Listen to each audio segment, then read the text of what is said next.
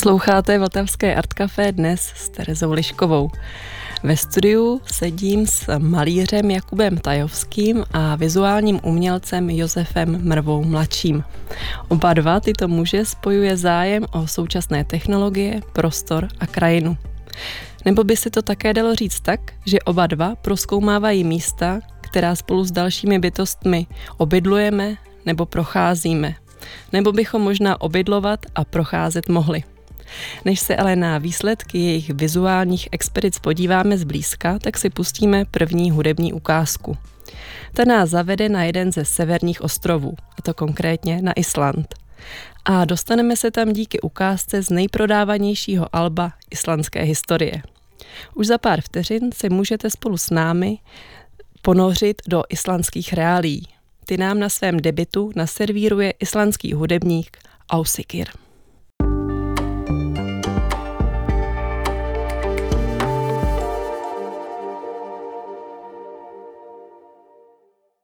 Dozněla nám skladba Use desky In the Silence, kterou vlastní každý desátý Islandian. Posloucháte Art Café, kde si dnes s malířem Jakubem Tajovský, víte Jakube. Ahoj.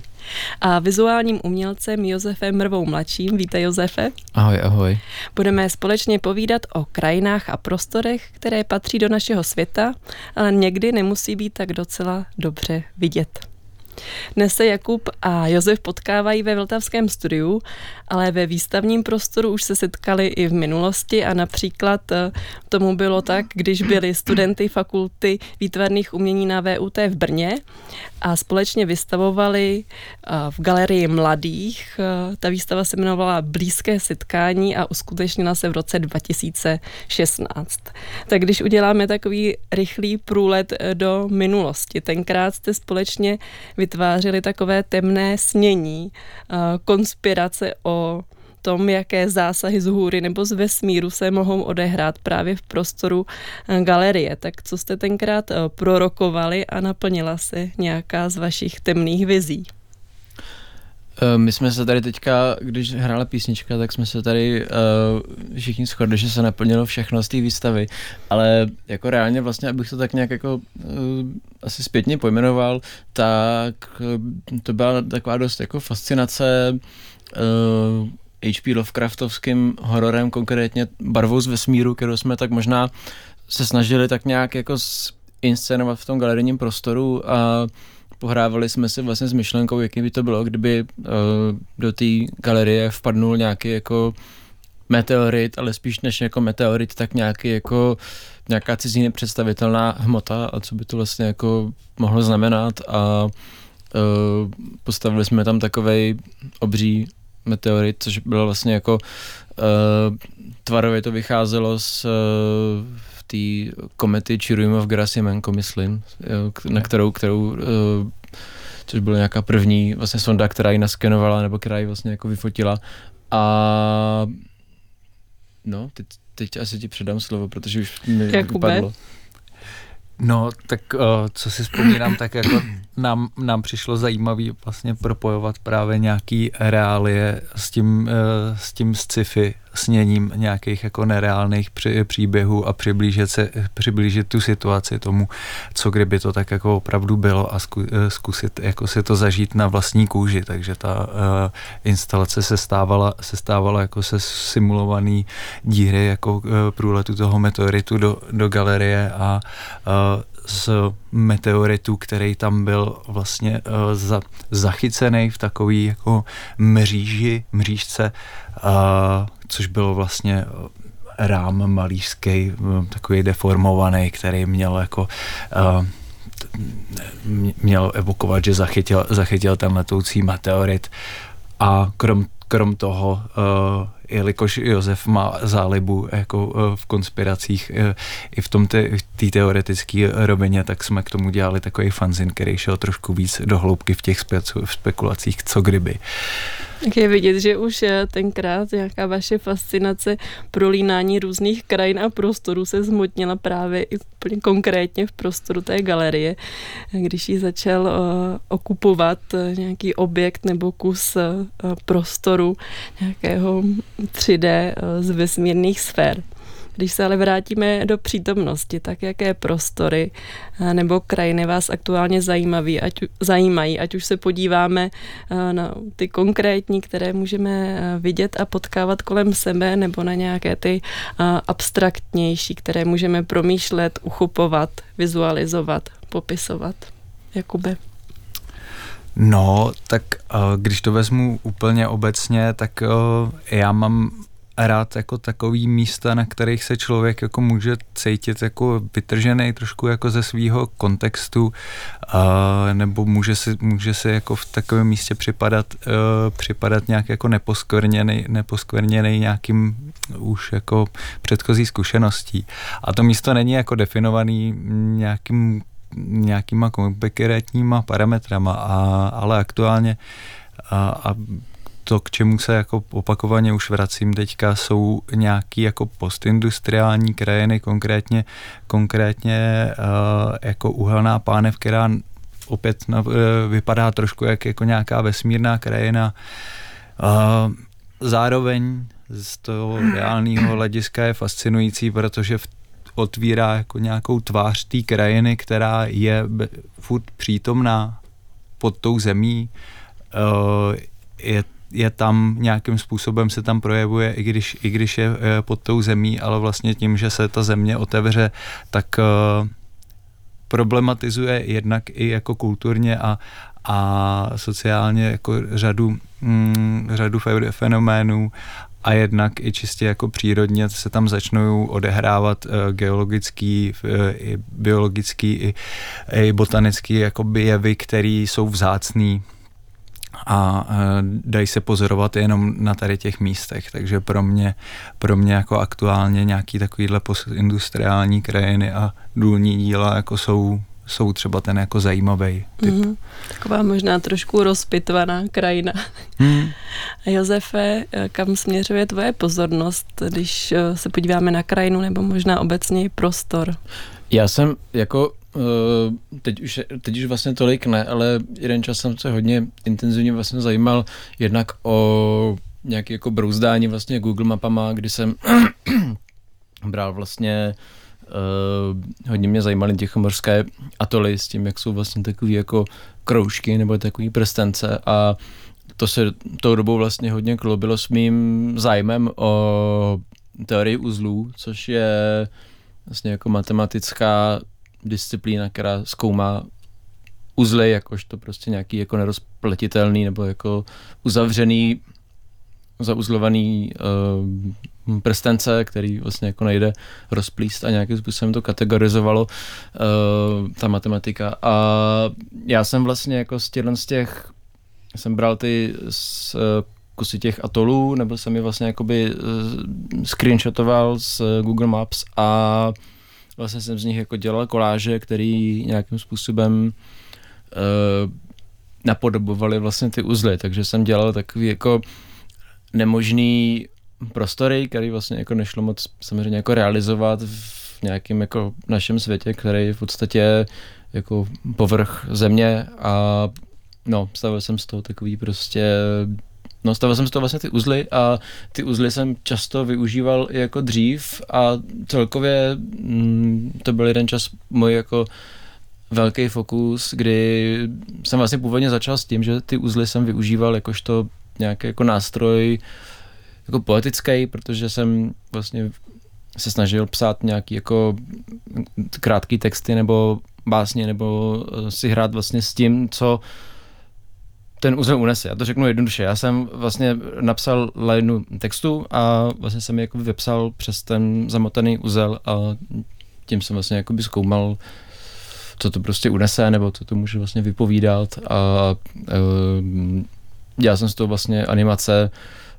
ve 3D, protože to byl asi jako nejlepší způsob, jak ten text vlastně jako přečíst, protože když to člověk viděl vlastně jakoby staticky, tak uh, člověk nemohl přečíst vlastně ty zakrytý písmenka, tak jsem si řekl, no, to musím vlastně zanimovat. No. V tomhle je ten virtuální nebo digitální eh, prostor otevřenější. A tady pro ty tvary a formace, které třeba na tom zemském povrchu můžeme jenom si představovat nebo je tam, si je tam promítat. A Proč je podle vás eh, důležité si ten náš životní prostor, krajinu, místa, kde žijeme, právě představovat jinak, popisovat nějakými uh, novými způsoby a co nám k tomu může pomoct. Například při tvorbě ve chvíli, kdy vytváříš obrazy Jakube. No, tak ten důvod, proč to dělat, asi není jeden, ale obecně mm, myslím, že je dobrý jako překračovat, překračovat jakýkoliv jako stereotypy, který máme zažitý, už jen proto, aby jsme jako zjistili, že nějaký stereotyp máme, ono to často jako nejde zjistit jinak. A, a jako není to, a zvláště jako v tom umění, vizuálním umění, to není jako o tom, že bychom reálně jako potřebovali něco měnit, ale často jako ta zkušenost toho, že poznáme, že je možný něco nahlížet jinak, je, je ta důležitá změna. Takže uh, to je ten důvod, proč, proč jako já osobně jako pátrám po nějakých krajinách, který jako nenesou, nenesou a nebo nesou za, uh, ty, ty stereotypní jako pohledy, ale vlastně zároveň uh, se uh, nějakým způsobem třeba ty postindustriální krajiny jsou jako vlastně tak, tak moc vymazaná jejich identita,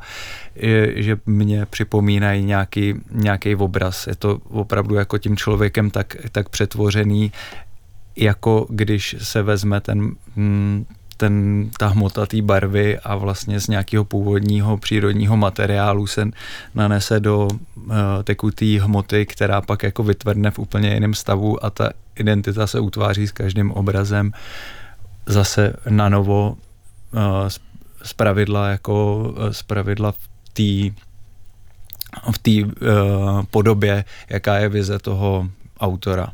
který ji vytvořil. A stejně tak, jako by tahle krajina postindustriální zůstává nějakým obrazem, obrazem po tom člověku, ale to už je nějaký stereotyp, že je to právě jakoby uh,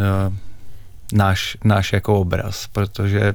to, co je možné si právě takovým nahlížením uvědomit, je, že, že těch aktérů, který se podílejí na tom obrazu, a teď mluvím jako obecně i o tom umění, i o, o nějakých jako krajinných zásazích, ten člověk tam nikdy není sám a, víc. a ten, pro, ten náš problém často spočívá právě v tom, že si nepřipouštíme, že nejsme jako středem dění. Krajiny a vesmíru. Když jsi zmínil to zasahování dalších uh, aktérů, až už do té krajiny, ve které se pohybujeme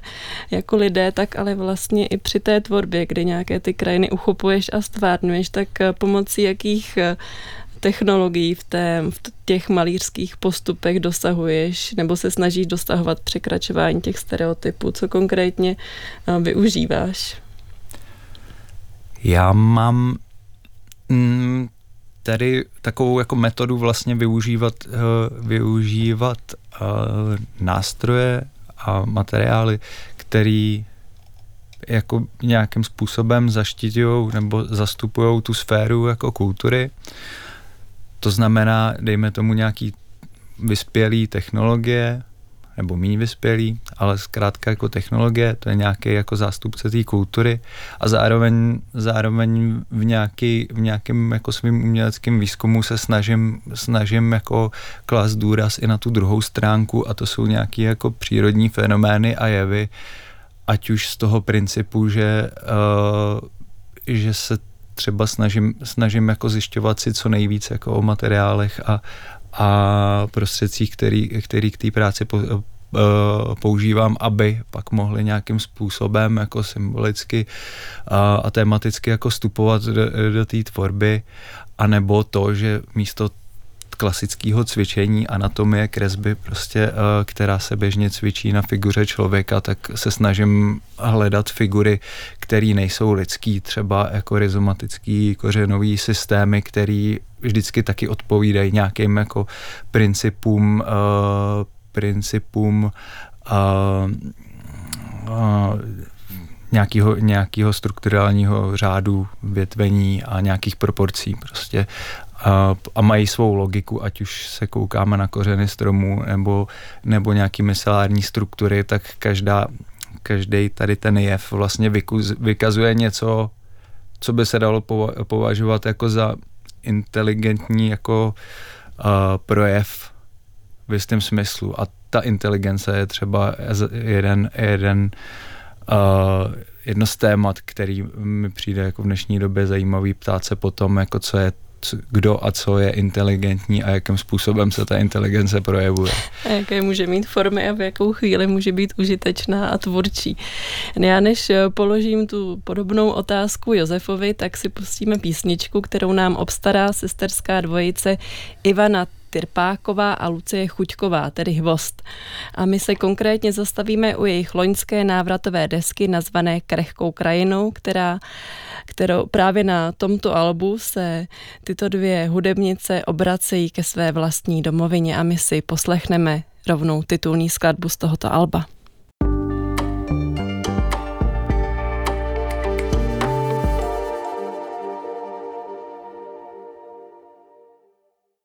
Byla nahrávka skladba krehkou krajinou ze stejnojmeného alba, za kterým stojí uskupení Hvost. Posloucháte Art Café dnes.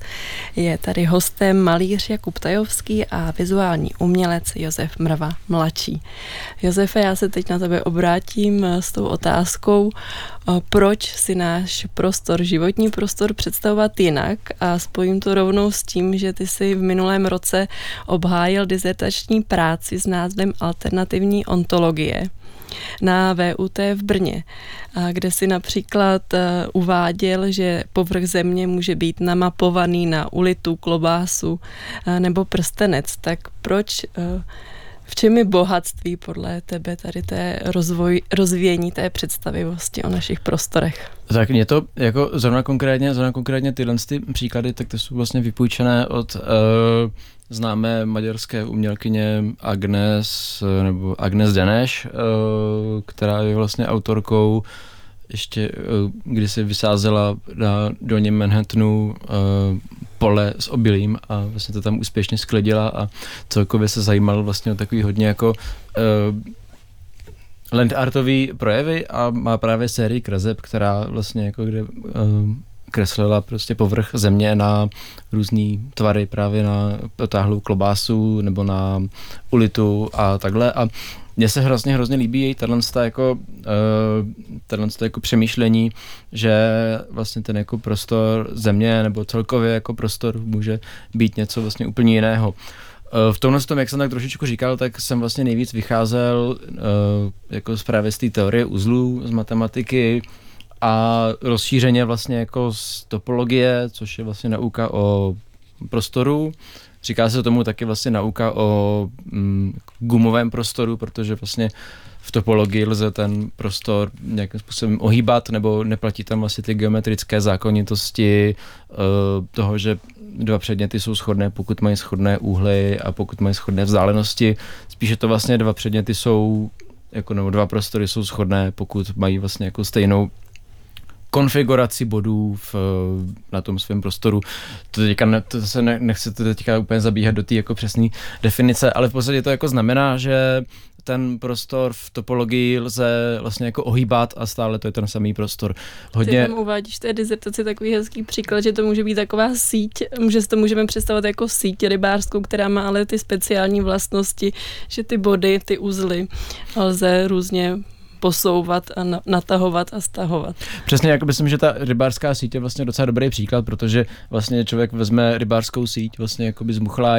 hodí jako do přístaviště a pak je vlastně roztáhne a hodí do moře a stále je to vlastně ta jedna sama síť, která má stále tu samou jakoby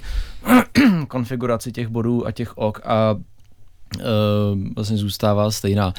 Uh, pro mě je tenhle ten moment jako důležitý primárně z nějaký jako uh, primárně vlastně jako z toho důvodu, že mi přijde dobré uh, přesně jako nad tím světem tak trochu jako snít nad něčím, co prostě může být jiné, uh, trošičku to samozřejmě jako se připodobňuje k tomu jako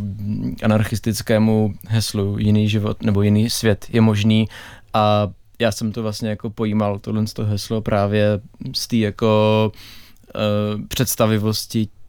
toho prostoru, který v podstatě lze pokroutit, lze ho roztáhnout, uh, lze s ním vlastně dělat jako všechny možné věci a stále si zachovávat ty stejné vlastnosti. A vlastně mě bavilo tuhle jako strategii využívat no prostě k tomu, že jsem vzal nějaký podivný druh prostoru, třeba nějaký ty jako uzly nebo takhle. Pokoušel jsem se na ně vlastně namapovat, jak jsem říkal před chviličkou, uh, nějaké jako vlastně jiné jako systémy, no, třeba konkrétně v tom případě ty uh, atoly, které vlastně jsou normálně jako kruhy, tak jsem je vlastně zkoušel jako namapovat na nějaký právě uzel, který sám sebe vlastně jako překrývá. Uh, uh, tak no, asi Ono obecně mm-hmm. jako i, i v tom topologickém mapování i v nějakých jako vědečtějších diskurzech, než je, než je nějaká jako umělecká spekulace, uh, tak, tak se jako poukazuje často na to, že vlastně uh, nějaký zobrazování planety, tak jak ho vnímáme jako sféru, kdy jako ta Evropa nebo Amerika je v centru té sféry tradičně a všechny ty kontinenty jako se snaží si zachovat jako stejný, stejný jako poměr velikostí, takže tohle třeba není pravdivý pravdivý zobrazení a dejme tomu jako Backminster Filler se, eh, se snažil a ve svých jako teoriích jako přijít na model to, toho mapování, toho globu, který by jako reálně vykresloval ty poměry těch mm. kontinentů a, a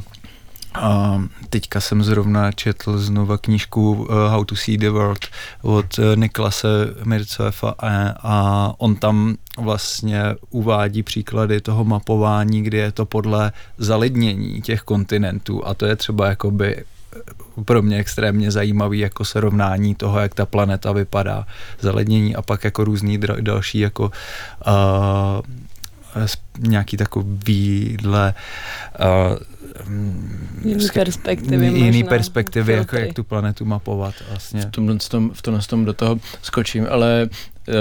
můj vlastně asi jako, když to tak jako blbě schrnu, tak můj nejle, největší v tomhle tom zájem nebo vždycky jako inspirace je Wikipedie a uh, teď jsem vlastně na Wikipedii našel stránku právě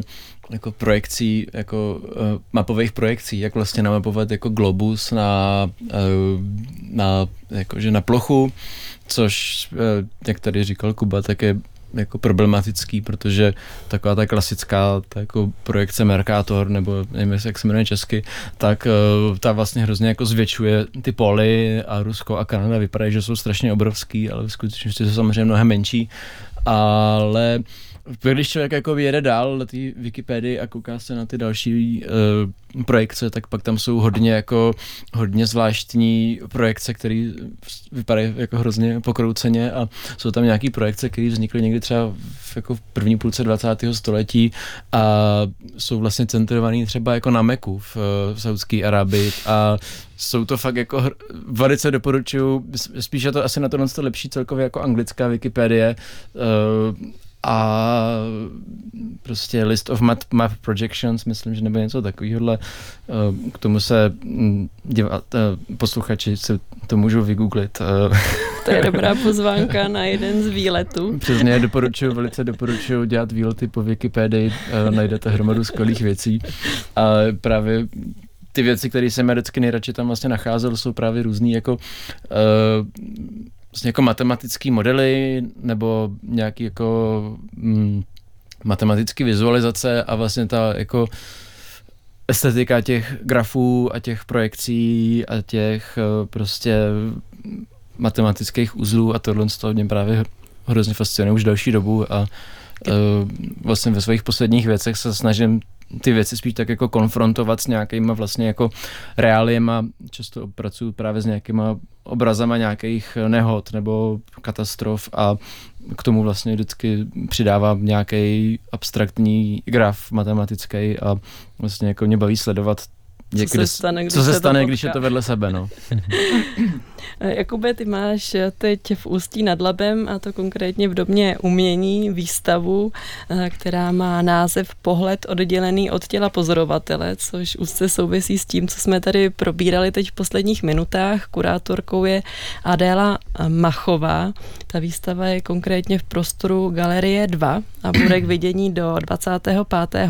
listopadu. Potýká se tam s námětem krajiny, ale i právě s těmi různými perspektivami. Jsou tam díla z tohoto roku, ale i například dílo Supermoon z roku 2016. Co by si extrahoval tady eh, z toho souboru dnes eh, do vysílání? Jaké, ná, jaký námět eh, vytáhneš?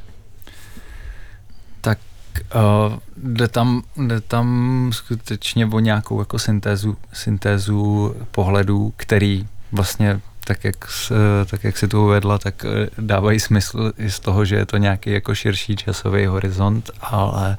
uh, hlavní jako můj záměr bylo spojit jako tři typy pohledů, uh, který nejsou, který nejsou uh, bezprostředně lidský, to znamená, že je nejsme schopní zažít uh, skrze náš jako biokulární systém uh,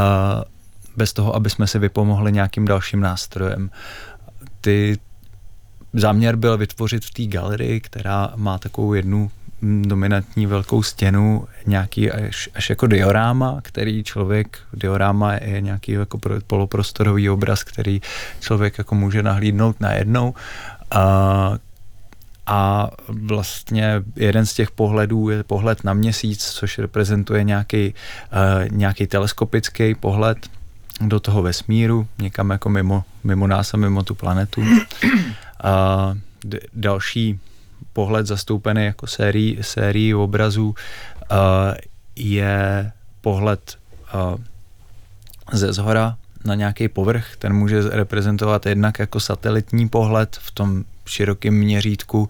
a v, potom v malém měřítku nějaký mikroskopický pohled a, za, a tady na těch obrazech jsou takové krajiny, které uh, jsou fiktivní a snaží se tvářit nebo mají maj jako vyvolávat takový rozpor, že člověk neví, jestli to je to makro nebo mm-hmm. ten satelitní pohled a nějak nějaká vlastně nemožnost jako uchopit vlastně skrze naší zkušenost, eh, zkušenost takovýhle měřítko je pro mě zajímavá. A třetí z těch pohledů je, je nějaký jako mechanicky asistovaný nebo mechanicky vytvářený pohled a to je vlastně obraz Mm, čistě eh, barevný, barevný jako zkušenosti pohledu jako na noční oblahu nebo těsně jako zapadající oblohu, kdy na, jako v pár minutách jako před tím úplným zapadnutím slun, eh, slunce jako to naše oko tak jako těká a úplně neví, jestli, ta, jestli tam vidí ještě určitý barvy a, a jestli, jestli už se nestratili nebo jestli tam byli a je to, je to jenom nějaká taková jako mm, optický klam. A tak to byl jako záměr jako pracovat s tady tím efektem a ten obraz je ale zároveň jako vytvořený pomocí robota, který maluje, maluje jako velký rozměrný plátna a který ty, ty barvy jako nanáší, nanáší v širším časovém horizontu, než já bych byl schopný jako zprostředkovat nebo mm, mi ustát. Uleč, u, ustát vlastně a nějakým způsobem jako takhle jako u, prodlužuje moji jako pozornost a nějaké jako fyzické jako možnosti při tom malování. A, tak tady ty, tady ty tři pohledy jsou tam jako zastoupený a mají jakoby vytvářet nějaký jako uh, dioráma nějakého ne, dejme tomu nelidského pohledu. Tak eh, tím se vracíme i k tomu, že jsme tady už několikrát eh, zmínili, že pokud uvažujeme nebo chceme promýšlet krajinu a prostor, tak je dobré si připomínat, že nemusíme nutně být eh, středem toho prostoru a té krajiny.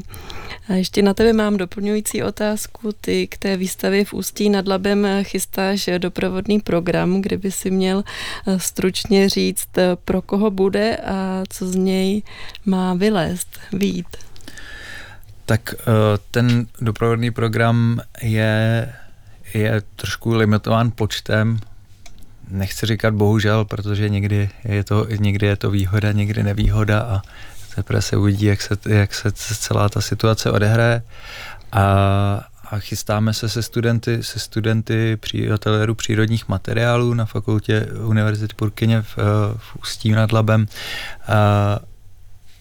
do uhelného, uhelného dolu ČSA, Československé armády, kdy vlastně to je místo, kolem,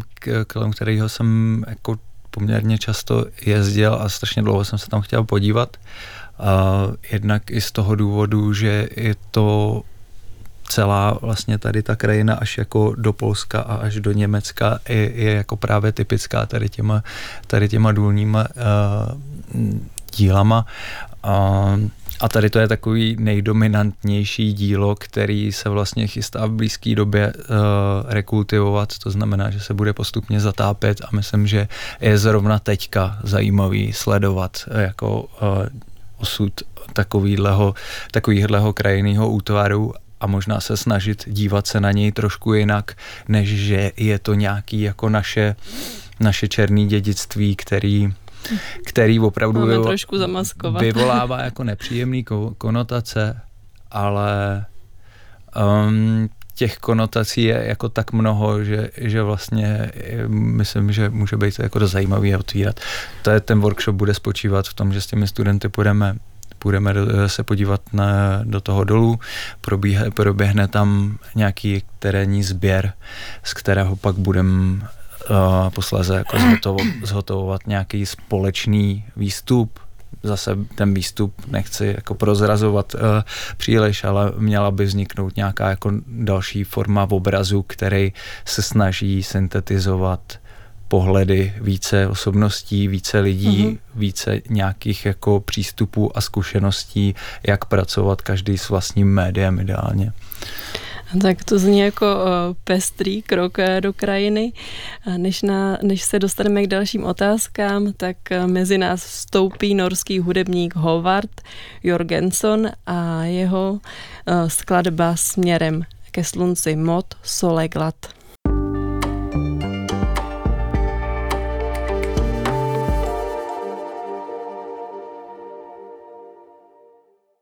Tak tímto způsobem vzdal hold své domovině norský hudebník Howard. Posloucháte Art Café dnes s malířem Jakubem Tajovským a vizuálním umělcem Josefem Mrvou. Josefe, na začátku října vyšla na, v časopise pro současnou poezii Psí víno, to je vizuální báseň Human Pipeline komplex, která je tedy eh, k vidění a k poslechu online a ty se tam dotýkáš eh, tématu bydlení v nějakém tom svém eh, prostorovém vidění světa. A zároveň v té své dizertaci, kterou už jsem zmiňovala, mluvíš o tom, že je dobré hledat nějaké neobsazené sféry a ty v rámci nějakého tvůrčího přístupu ke světu a k životu obsazovat tak jakými cestami můžeme eh,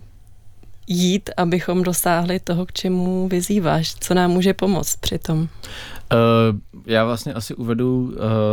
to video Human Pipeline Complex. To vlastně pochází um, ze společné výstavy, kterou jsem měl v galerii Favu s Filipem Količevem a ta výstava se jmenovala Rentoid Sanctuary, což bylo v podstatě jako Rentoid, takový jako uh, mm, pejorativní pojem, kterým se vlastně jako na mm, internetu častují uh, lidi, jako kteří se uh, z pozice prostě um, jako landlordů nebo domovníků uh, nebo vlastníků nemovitosti vlastně vysmívají těm, kteří ještě bydlí v nájmu, což jsme my všichni. A my jsme to tak jako brali jako takovou výstavu, která vlastně byla o bydlení takovým jako sarkastickým tónem. Tou dobu jsme to ještě vlastně věnovali uh, uh, Markétě Vaňkové, což je primátorka uh, Brna a zrovna v tu chvíli byla vlastně kauza, nebo kauza událost, tragédie, kdy uh, bezdomovci uhořeli v nějaké bývalé uh,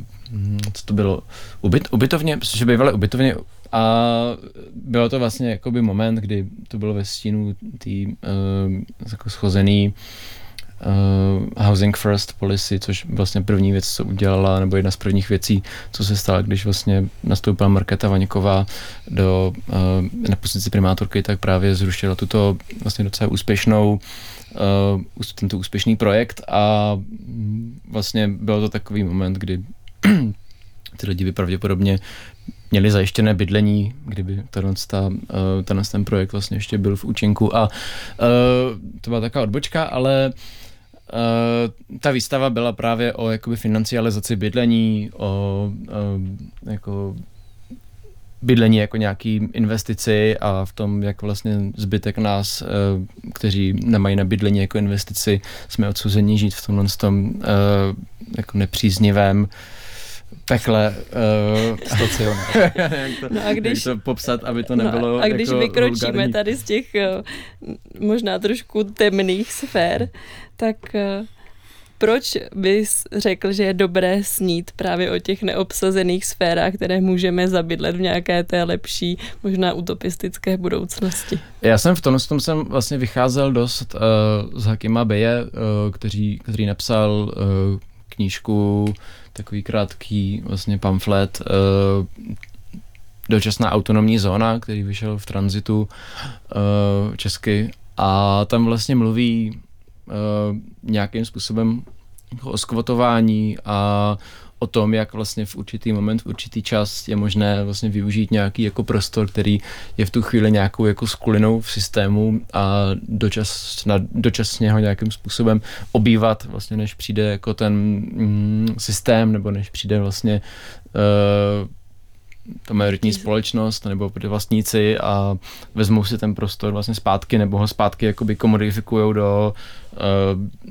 do systému, a můžou ty prostory být asi i v tom digitálním nebo virtuálním světě, určitě, že tam je určitě, asi důležité určitě, o nich no. uvažovat taky. Určitě. Já si myslím, že v tomhle tom je to celkový takový jako závod uh, s časem a vlastně jako závod s prostorem v, uh, v tom, kdy vlastně vytvoří se nějaký jako autentický prostor, ve kterém je možný dělat věci, které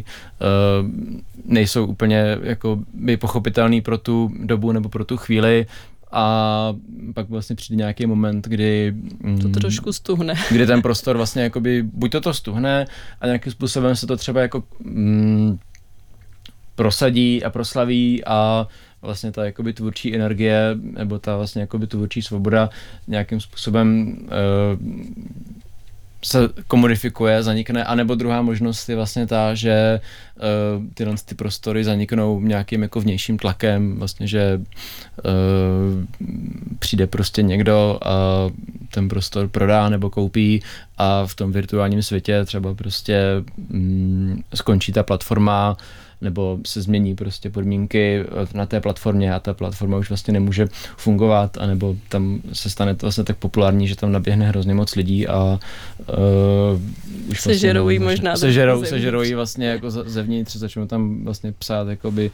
mnohem méně uh, zajímavé věci než předtím a tím pádem vlastně se hledá potom další a další Místo, prostor. které zabydlet Přesně tak, nebo no, kterým procházet. Jakube, když se tady bavíme o těch prostorech a krajinách, o, o jiných pohledech na ně nebo vůbec o nějakém spoluvytváření těch prostorů a krajin už tím, že o nich nějak přemýšlíme, že do nich vkládáme něco ze sebe nebo třeba eh, z nějakých eh, dalších eh, bytostí, tak dovedeš si představit nějaké strategie a nástroje, které můžeme používat k tomu nebo nabízet třeba té mladší generaci, aby nebyla ve vleku našich stereotypů a naopak mohla budovat právě nějaký ten autentický, autonomní přístup tady k těm oblastem? No, tak jako co nabízet mladší generace, aby se vyhnula našim problémům, je strašně složitá otázka. Teda. A já se necítím být natolik pedagogem, abych jako, abych jako byl, tak ze byl své schop, praxe, když byl ze jako svého nějaký metody. Uh, ne, ne, tak jako ze své praxe si myslím, že jako nejlepším nástrojem, nejlepším nástrojem je jako vzdělání a, a prostě zajímat se jako o kulturu a, to,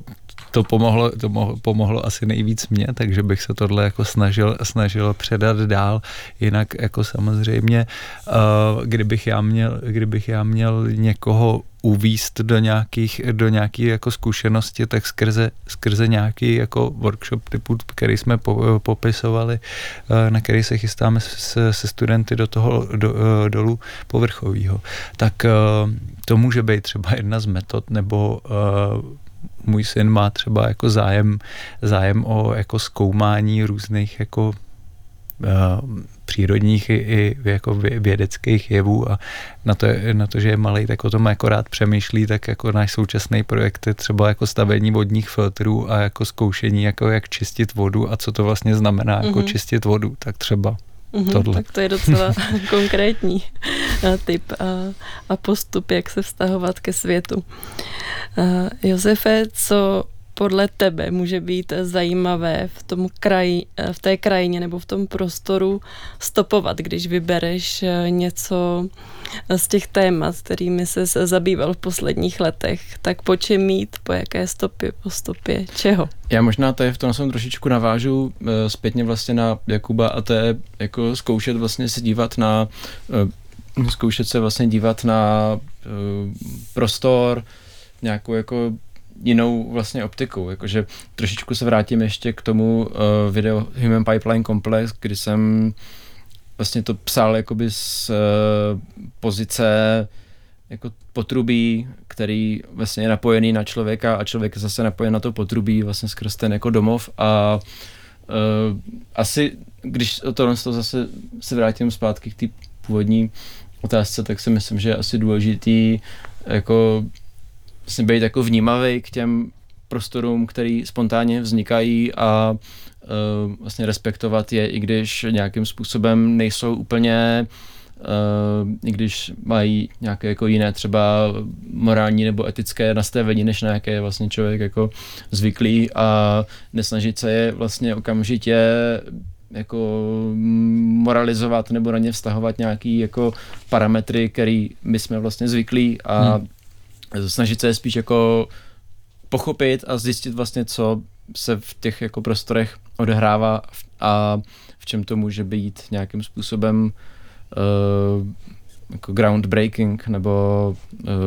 no, být vlastně vnímavý, asi jako být vnímavý prostě k novým prostorům a komunitám, které vznikají a snažit se jakoby zjistit, proč jsou? jsou vlastně jako, pro, proč jsou vlastně v tu chvíli života schopné a co nám vlastně můžou dát. Asi taky být vnímaný k tě, vnímavý k těm možná jako mladším, který se snažíme někam dovíst, protože ono to není jednosměrný učení a, a jako mám zkušenost takovou, že často se naučím víc já možná což je docela obohacující proces. A ty, jak si eh, Josefe zmínil to potrubí, tak to se tady hezky provázalo s tím filtrováním té vody, že si prostě možná někdy můžeme jenom všimnout toho, že mezi námi a tím okolním světem vede nějaká trubka, která zase eh, vede do nějakých oblastí, kde se eh, pak udává nějaký další rytmus života. My jsme se dostali života. konce, nebo možná i smrti. ono tam dost souvisí s tím, co z toho potrubí vyleze. Ale my jsme se teďko tím potrubím dostali do konce našeho pořadu. Na vlnách Českého rozhlasu Vltava dnes eh, mluvil vizuální umělec Josef Mrvá mladší. Díky Josefe. Taky děkuji za pozvání. A na otázky odpovídal také malíř Jakub Tajovský. Bylo mi potěšením. Děkuji za pozvání a přeji hezký den. A nás do konce pořadu doprovodí formace Povodí o hře. Pustíme si ukázku z jejich letošní desky Místo odpočinku a půjde o skladbu Blud. Šťastné cesty krajinou a prostorem vám přeje Tereza Lišková.